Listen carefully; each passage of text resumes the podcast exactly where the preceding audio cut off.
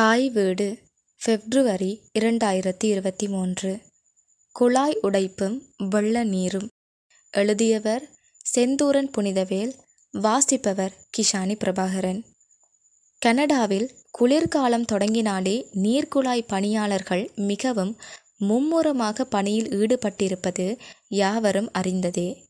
குழாய்களில் நீர் உறைவதும் நீர்க்குழாய்கள் வெடிப்பதும் கனடாவில் குளிர்காலத்தில் சர்வசாதாரணமாகும். குளிர்காலத்தில் மழையும் பனியும் கொட்டுவதனால் பயணத் தடைகளும் விபத்துகளும் விளைவதுமல்லாமல் மின் விநியோக தடையாலும் பல அனர்த்தங்கள் ஏற்படுவதுண்டு.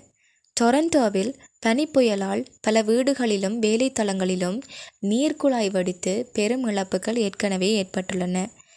சில சந்தர்ப்பங்களில் பனிப்புயல் இல்லாமல் குளிர்நிலை மிகவும் குறைவதால் அனர்த்தங்கள் ஏற்படுவதும் உண்டு. இவ்வாண்டு தை மாதம் இருபத்தி ஆறாம் திகதியில் வந்த பனிப்பொழிவு ஒரு அடி ஆழத்திற்கு பொழிந்ததை யாவரும் அறிவீர்கள். ஒரு நீர்க்குழாய் பணிப்பாளருடன் கதைத்தபோது நாளொன்றிற்கு இருபது கைத்தொலைபேசி அழைப்பு வருவதாக தெரிவித்த அவர் இத்தகைய அழைப்புகள் வரும் வேளை காலம் தாழ்த்தாது அவ்விடத்திற்கு சென்று திருத்தங்கள் செய்வது அவசியம் என்றார். காரணம் சில நிமிட பொழுதுகளில் வீட்டில் வெள்ளம் வந்து தரை சுவர் அனைத்தும் பழுதாகி பெரும் இழப்புகள் ஏற்படும்.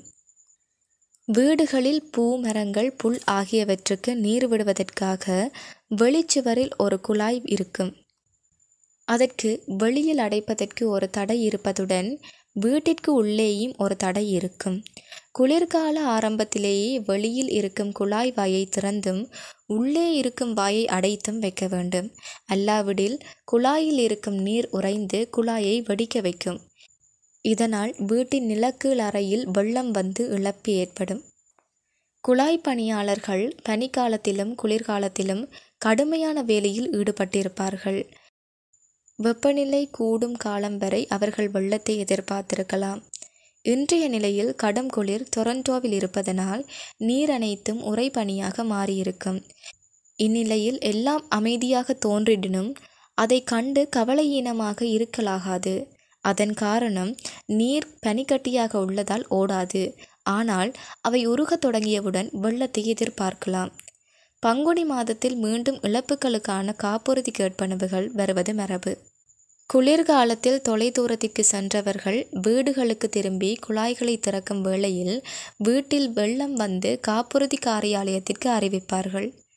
இவ்வாறு குளிர்கால ஆரம்பத்தில் வெப்பம் கூடிய பகுதிகளுக்கு பயணித்து திரும்பி வீட்டு நீர்க்குழாய்களை திறக்கும் போது இத்தகைய வெள்ள இழப்பு வருவது இயல்பு.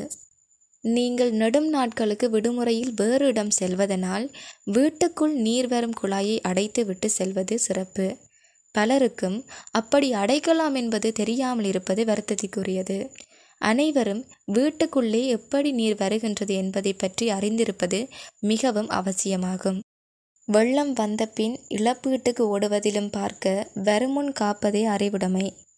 வெப்பமான இடத்துக்கு சென்று குளிரை தவிர்த்து கொள்ளுங்கள். அதற்கும் மேலாக அறிவுள்ளவராக வருமுன் காத்து கொள்ளுங்கள் நன்றி.